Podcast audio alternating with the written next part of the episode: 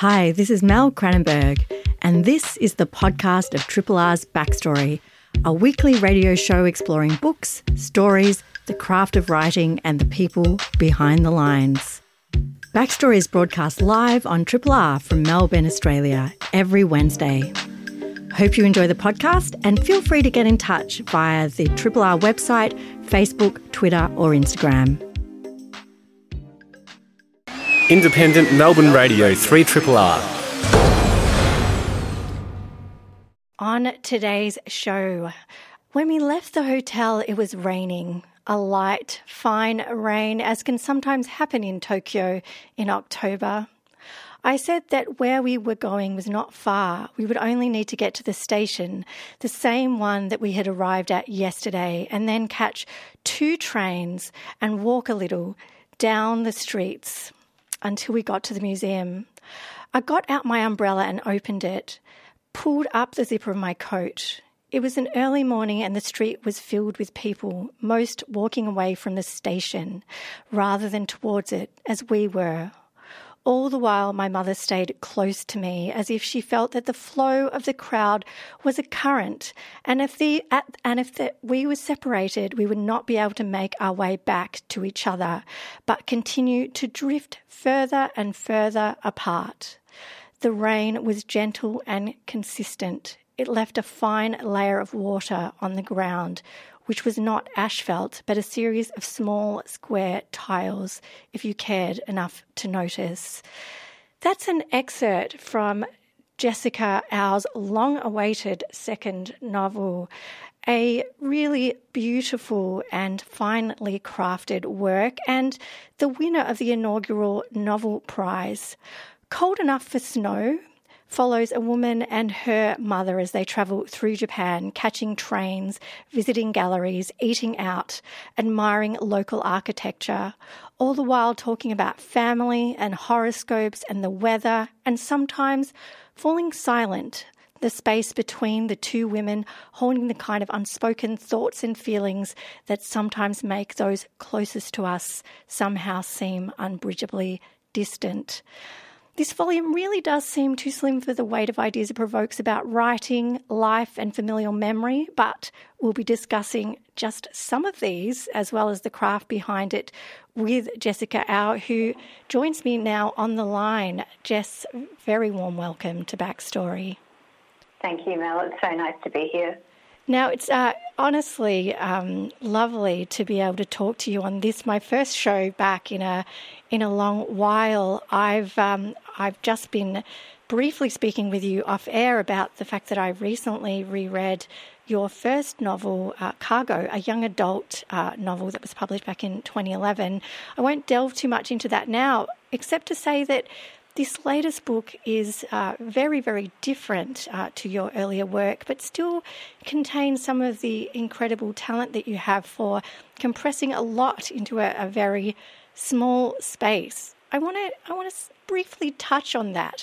How much work went into such a finely crafted but slim novel? I think there's always a lot of work probably involved in writing. I guess it depends how you see it. As you said, it's been quite a long time since Cargo was published, about 10 years, I think. So you could say that it was 10 years worth of work that sort of went into it, but that was 10 years of a lot of things not working, actually. And it was more that when I sort of found the form for Cold Enough for Snow, it did sort of come together pretty quickly, maybe in about 2 to 3 months. So either it's not a very big amount of work or a lot of work, depending on how you want to look at it. As to the shortness, I don't know. It's not that I actually try to write short novels. I actually would like it if I could put more down on the page, I think, with Cargo and with this one. But it's just how it turned out, and I guess that maybe deep down there is something in me that likes minimalism. And, I think I sort of read somewhere once that, a novel is finished when you can't subtract any more from it. And, I think that's probably how I work. I don't want any excess I want each sentence to do some work. And so that's how you end up with short novels, I guess. Well, there's not an ounce of fat in this. It's as though, just reading that brief excerpt, every single kind of clause within that is adding another subtle layer to something that could itself be perhaps a paragraph. And I am wondering about that style. I know you've said that you wrote that quite quickly, potentially the long period, these fallow periods are where we make connections, I guess, and where that kind of prose can ferment, perhaps. But can we talk a little bit about writing a pared-back style? I've had other authors on the show who do lean into that style, and I sometimes, I remember, I think it was Favel Parrett talking to her about this and her sort of discussion about the ghosts on the page that are really the ghosts of what you've written before and you've cut out, that you've pared back. Is that your style, to write long and cut back, or does it kind of come out in this sort of very, well-filtered, quite diamond-like prose? It's definitely not my style to write more and then cut back. If anything, I'm just struggling to put things down on the page. I do like the idea of, texture in a paragraph and, each sentence, rather than maybe just being a flat description of something, working to add dimension, working to say something a little bit new each time. I think I'm a big rewriter, so, until I get towards maybe even the end of a text, every day I'll go back and go over what I've written before and rewrite. I suppose on a sentence level, I guess I've just always really respected and aspired to, good sentences. And I think it's very difficult. But I suppose I sort of worked in editing and for a while. And when you spend that much time proofreading or line editing, and you really see, what meaning can change based on even the construction of a sentence or the grammar and how that lends authority or tone or humour, I think you sort of develop a real sensitivity to that. At the same time, I think language is actually really hard. It's really hard to find the right word that creates a freshness of meaning and not to hide behind poetry. I still think perhaps I do hide behind poetry a bit too much, but, it's really difficult to find the correct word for something that, is still new and gives the reader a sense of what you mean. A lot of words, if you use them too much, they can end up being a bit dead on the page. And conversely, stuff that is cliche or plain can actually be quite effective if used in the right way. Yeah, I feel, there's an usage of language in this that I feel as though I want to show to writing students, particularly because it is pared back language. It's simple. You've really erred on the side of using simple prose, and it's all the more effective for it. I think, there's a potential to come off too staccato by doing that, but I think your use of commas really gives it a rhythm that belies that. So you've got this wonderfully sort of poetic quality, but at the same time, it's very sharp and plainly written prose that makes it all the more beautiful. And it does sound like, do you feel as though sometimes you have to cut out the odd word? There's next to no adjectives really in here either. It's fairly unadorned, plainly written, and yet very descriptive. I did go back and cut out descriptions, because I think, like I said, it can be quite easy once you sort of know how to write to add in descriptions. And so that was something I did do when rewriting, but also particularly in edits, to sort of, cut out the second description, say, and just leave the single one.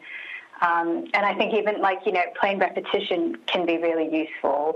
I did cut that out because I think I did it a bit too much, but even, people like Now's Guide, a lot of repetition, a lot of the same word. Things are just green or blue or clear or something. And I actually think that can be good in a way, because it leaves space for the reader to really imagine, the green or the shape, instead of telling them. And I think leaving space for that imaginative connection can be quite useful. One of the effects of this is an overwhelming sense as you're reading this of the dislocation of the author. There's a sense that they are observing the world, that they're slightly outside of it, that they're in, you know, we're getting a richness to the characters and to the narrator themselves, but at the same time there's a sense of that unbridgeable distance, as I reference in the introduction, that even with those closest to her, including her partners or her mother, she's still somewhat distant. Was that did that really influence your choice of using this style to kind of capture that feeling without outright saying it? Yeah, possibly. I think so. I think I sort of, I guess the writerly persona, I feel, is really just, you know, an observer. And, you know, sometimes I think even myself, I can sort of feel quite passive in the world. Like, it feels like it takes a great energy to change things or direct things. And I think, you know, in relation, maybe a writerly character only really watches and observes, and that was certainly part of the voice. The other thing maybe was just that I like the idea of a lot of indirect communication, and I think that's certainly something that I think happens within my family and maybe just within my personality as well. So, you know, not saying things explicitly or saying things which imply other deeper feelings, I think maybe went to part of that voice as well. What isn't said in this novel is really the biggest part of it in some ways. There is no dialogue reported here, and essentially there, you know, I guess that is the underlying sort of message of it, is this idea of what is unspoken. Quite often you see the narrator, you know, particularly there's one relationship that's described where she's very much not expressing her side of things or her feelings in it, and as a result what looks on the surface to be a strong relationship is in fact one where there's an inherent lack of understanding. It sort of seems like this kind of theme of being understood without words or not being understood without words sort of seems to flip throughout the different parts of the novel. I'm quite fascinated with how you've done that.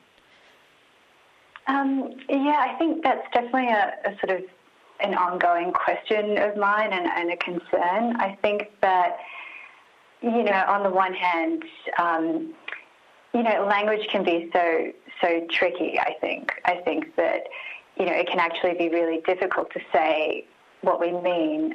We kind of assume that we're saying these words and the person on the other end is understanding them, but really what we're saying is so dependent on, like, our lived experience, our embodied experience, our mood, our place in time and history and culture. So I think I'm always kind of wary of that trap.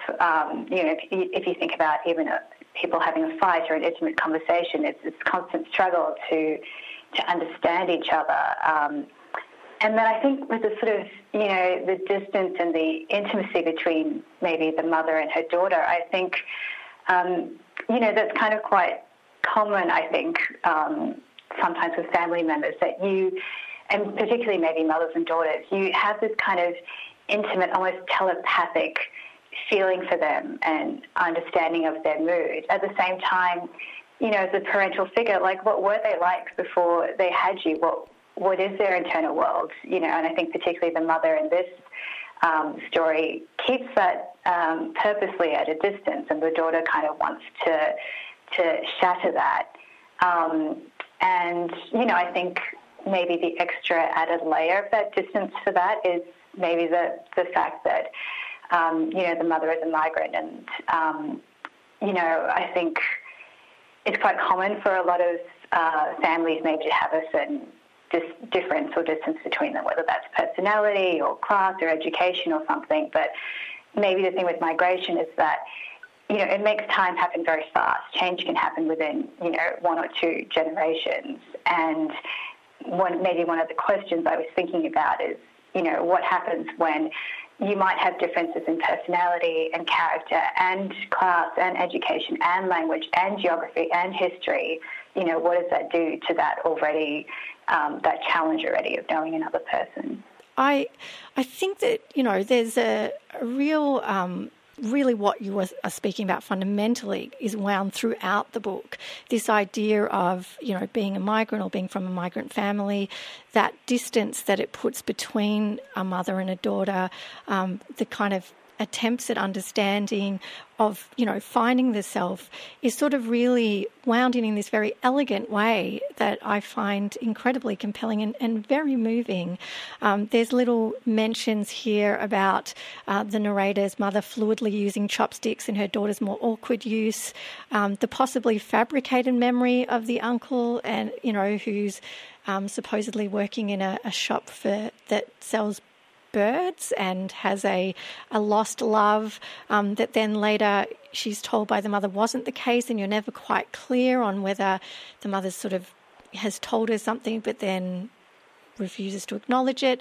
There's all of these little moments of a kind of lack of understanding or this need to grasp something that can't quite be grasped. And one of the things that kind of made me feel quite moved particularly was the comparison of the narrator going to a uni lecturer's house with its almost museum-like qualities and then comparing it to the family home with its postmodern array, jumble of colours and noise and objects, of which the narrator could not help being vaguely ashamed. The two places are kind of linked or bridged by the same porcelain bowl set, their history stemming from China. And I found that sense of, you know, a second generation migrant trying to fit in into a, you know, the culture that they find themselves in and trying to sort of work out where they've come from and how that fits, to be just utterly moving as someone from, you know, who is a second generation Australian as well. Can you talk about how you've wound those in? Because they're very subtly done. I guess I sort of like the idea of, you know, not saying things too explicitly, because I think with all these sorts of feelings, they are really hard to articulate, and, you know, I sort of wanted to just capture the ones that were almost unsayable. I think the thing with, you know, being the child of migrants is that often you might have sort of, I guess, you know, for example, for me, I've got these really strong childhood memories of things like objects or food or a particular piece of jewellery or decoration or something that I'll remember really viscerally from my childhood, and it'll be this really strong sort of sense memory. And then, you know, as you sort of grow up, I might forget it, and then I'll encounter it again later in life, and it'll be this kind of huge sort of jog and a wash of feeling. And so I feel very, like, deeply connected to a thing like the bowls, for example, or seeing certain things out and around, out of context of your childhood, which is, and they've made their way back into mainstream culture. But at the same time, I won't know the name of them. I won't really know the context. I'll just know that it was a part of our sort of family tradition. And I guess I always think about, you know, how we sometimes feel the currents of history and culture, and that has an impact on us in some way, because on some level we do know it's happened and we feel it because it's in our culture, but we may not understand it. So, you know, with the bowls, you know, we did use those bowls at my home, and I think they're really common. I think a lot of people would probably recognise them. The strange thing is that since, you know, when I was a kid, maybe we only saw them at Chinese restaurants or in my house, they might become a little bit trendy suddenly, you know, and you might see them and encounter them outside in life. But the history behind those bowls is, you know, really interesting in the sense that I think blue and white porcelain was made in China for, I think, quite a number of years. And, you know, it was exported to Europe when trade sort of opened up, and I think Europeans and British and French just suddenly loved this blue and white porcelain and became this huge commodity, except for the fact that they didn't know how to make it because it involved cow and clay, and I think the process was very secret. So because of that rarity and the fact that they couldn't manufacture it themselves, it became this really sort of venerated cultural object. But then, of course, eventually they did work out how to make that sort of porcelain or something like that porcelain, and then trade sort of stopped, and then it sort of, you know, sort of bled down in history and became mass marketed. And, you know, I think it's just funny thinking about the feelings of that and how that then relates to your feelings, I guess, as a second-generation migrant in the world, to be encountered with this culture that has this rich history that you don't really know much about, but that you sort of feel has some power, if that makes sense. Yeah, absolutely. And there's, you know, this is picked up as well in this idea of Hong Kong. And I say idea because at one point the narrator talks about her sister travelling there as a young person, and then again in her 20s, and feeling as though she's seeing it for the first time, even though she has been there when she was much younger. This, you know, how much of your knowledge of a place is based on the place and how much of it is based on family stories that were perhaps mistold or misunderstood. These kinds of things of constructing a place that is a place built from memories or from false memories even, or from a misinterpretation of memory, is such an interesting legacy of being from somewhere and yet not from there, that you have managed to again just weave in with these very subtle kind of inclusions in the book. Yeah, and I think, you know, going back to what you were saying about the uncle story as well, that's got elements of that. And I guess maybe, you know, the feeling of that is that often when, you know, you're the child migrants, or I guess all children and parents do this, but, you know, families narrate themselves. They tell stories all the time. But when, you know, other family members or home is absent, you don't have that other person to come and meet your aunt or your uncle or see that old home and see it as well as have the story. You often just have the story. And then I think also you can sort of misremember them, you know. Memory can be really tricky. We can't always trust it. And at the same time, I think particularly, say, with the uncle story where, you know, he's sort of got this romance happening with this other young girl, and it's quite tragic, and he's selling songbirds. I guess I wanted to do a sort of really sort of subtle nod to the fact that you can also absorb stories which aren't true and are maybe a little bit cliched about your own culture. I was sort of trying to be maybe a bit tricky there. I didn't want to make it too explicitly cliched, so it's not, you know, but even the details of songbirds and the bamboo and that sort of thing, it does sort of suggest that, you know, you can absorb things which also aren't true about yourself, I think. Yeah, it's a really, again, I think those kind of subtle inclusions are hit all the harder to a certain extent because you buy into them as a reader, and then you realise what's happening, and that I think I won't kind of spoil the book too much for people, but you are really gradually getting that sense of, you know, the narrator working out who they are through that as well, at the same time as you as the reader trying to work it all out. You're listening to a Triple R podcast. Discover more podcasts from Triple R exploring science, technology, food, books, social issues, politics and more. To listen, hit up the Triple R website or your favourite podcast platform. Jess, I was really kind of thrilled to read in this book what I feel like is one of the profound justifications for why, as we have so many times talked about recently, a broad-based arts degree or the humanities is so important. I'll just read an excerpt from the book. Every time I finished a text, I felt like I was done. But then the same thing would happen again and again, a tearing open of my thoughts, a falling into a vast unknown space where the air rushed and all my senses were overwhelmed. It was as if this knowledge was truly an elixir, a drug, and yet something eluded me. I really love how you kind of capture with this the real difference between the act of reading and the kind of way it imparts or encourages grasping for understanding or creating understanding versus other ways of acquiring knowledge that may be more rote perhaps, or trying to learn something that perhaps doesn't give you that strange kind of nuance that you do get from reading or from the study of literature. Can you talk a bit about this, because you do really go into that in different ways throughout the book? I think it's really interesting, with reading things, whether it's literature or humanities, history, like arts. I think there's what I'm looking for anyway when I read it's just that moment of recognition, right, or revelation. It helps you understand something about your life or something you're going through. It could be little or it could be big. But at the same time, it's quite funny because I find it's always fleeting, It's not like you reach this place of complete knowledge and suddenly you remain there. It just always kind of disappears. And so you kind of look for it again and again. And I think that's something that the narrator feels.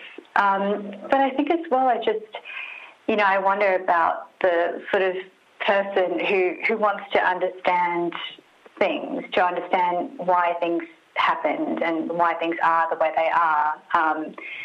I feel like maybe in a capitalist society, some people are happy just to be told and they just want to know the right answer or the right way of doing things. And maybe that's good enough for them. But then I think, people like the narrator, maybe like a lot of writers, want to question things and question how we came to be here. And I guess it's difficult because it's not like there is another part of the novel where I think the mother says that doesn't really change anything, you still sort of suffer.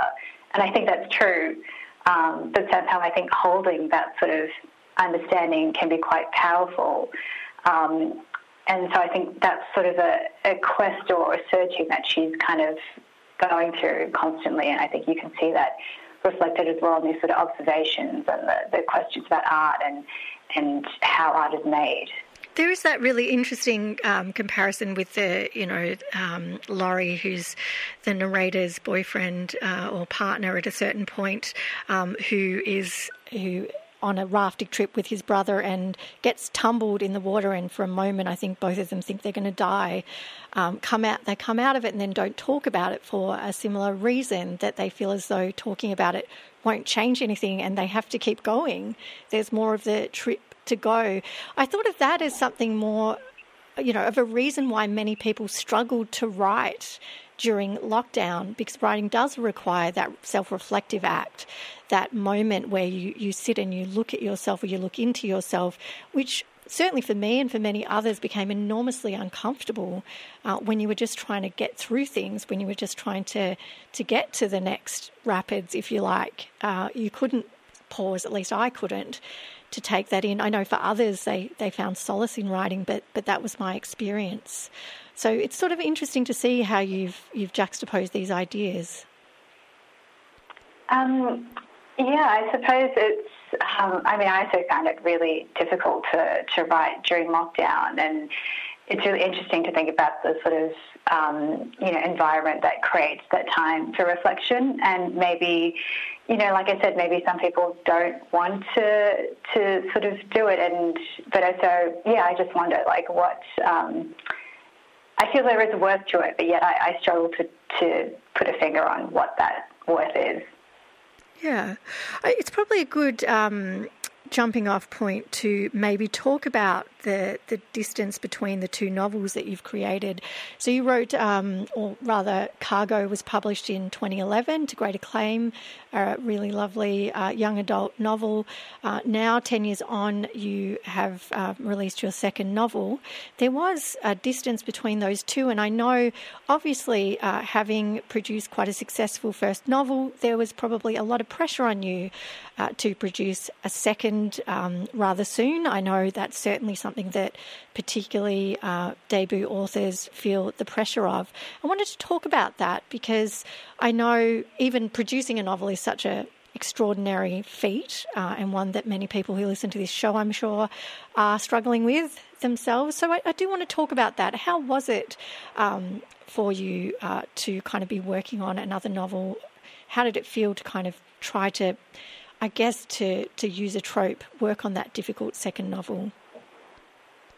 Yeah, I mean, I think in a weird way I possibly felt the opposite. I sort of thought that I sort of thought that I could do better than Cargo, and that it was in some ways still quite a young work.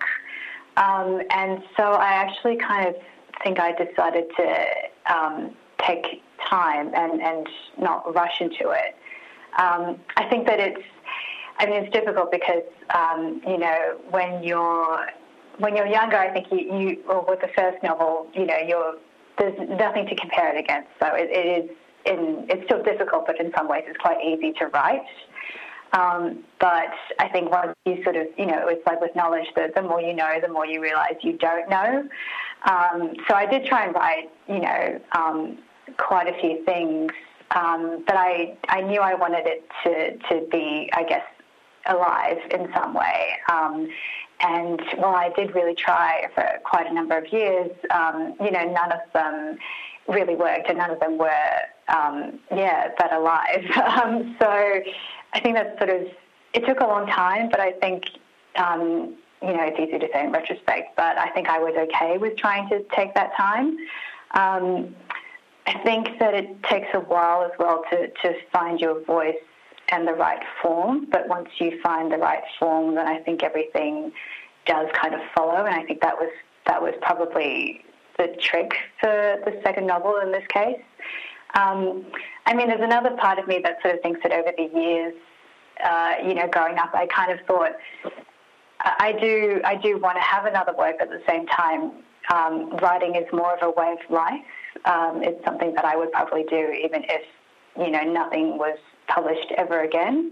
So it was also maybe trying to take myself a bit out of that cycle and that pressure to sort of churn out something and just see it as a bit more of a practice. It is rare to hear people speak like this, I think, now, particularly when you're considering a career as a writer. I remember interviewing Markus Zusak about this very thing. He had an enormous book with The Book Thief, and then there was a lot of pressure to then produce other works, and he took a long time to produce another work, and that was in no small part because of that pressure to write. But you know, writing is one of those processes that does require sometimes quite a few dead bodies on your laptop or whatever it is that you're using to write on. So I feel like it is interesting to sort of hear you say it's a way of life as opposed to just a vocation. Yeah, I think, I mean, in a capitalist society, there's just so much pressure to produce something, right? And that's how we sort of operate. But you know, with writing, it's, or any sort of artistic practice, it's like, it's a mystery how it, you know, happens. There's no formula. And yeah, I just think that the value I find in writing is I mean, publication is obviously fantastic, but it is something that I think just is a nice and fulfilling way of being. Also, I guess I sort of, you know, when you're younger, you might have dreams of being a full-time writer or something like that, but I just think it's really just about having a day job and, you know, finding space for that outlet and finding that balance. So, yeah, I think that's sort of maybe over the years the approach that I came to. I just want to finish up our chat, and it's hard to believe that we're already close to the end of the hour, just gone by so quickly. You were the winner of the inaugural The Novel Prize. It actually covers three different publishers across three different jurisdictions.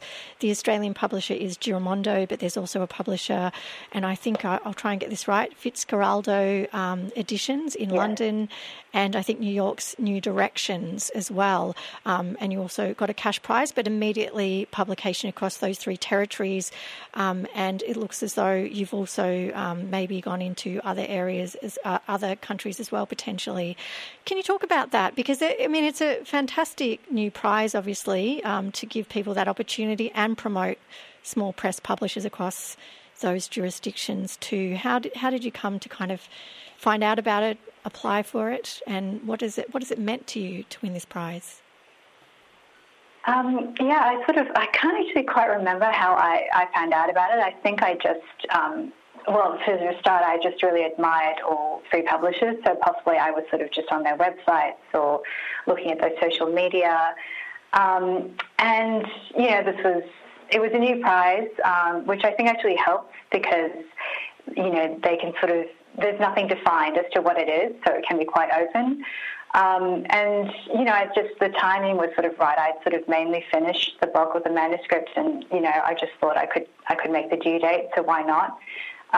Actually, funnily enough, the book was shorter than the minimum word length, which was already quite short, so I wrote the part with the sister in Hong Kong to sort of make the word length so I could enter the prize.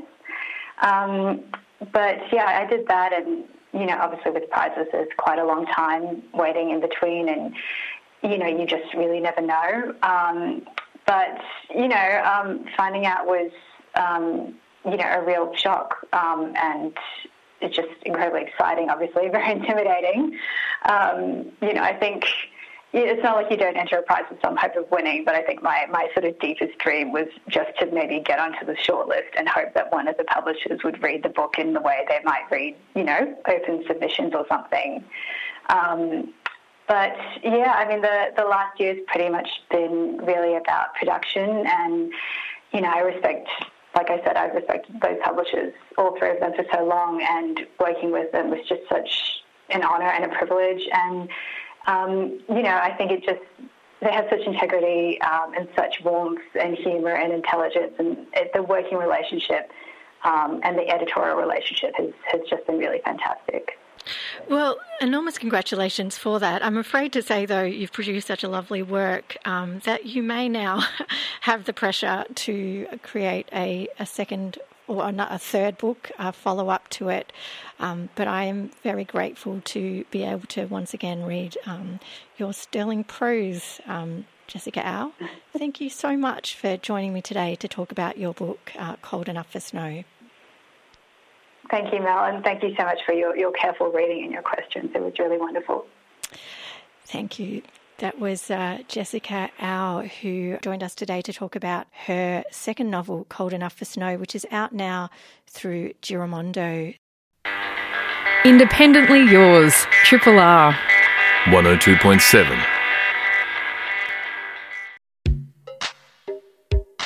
Hi, this is Mel Cranenburgh. Thanks for listening to the podcast of Triple R's Backstory, a weekly radio show exploring books, stories, the craft of writing and the people behind the lines. Backstory is broadcast live on Triple R from Melbourne, Australia every Wednesday. Hope you enjoyed the podcast and feel free to get in touch with us via the Triple R website, Facebook, Instagram or Twitter.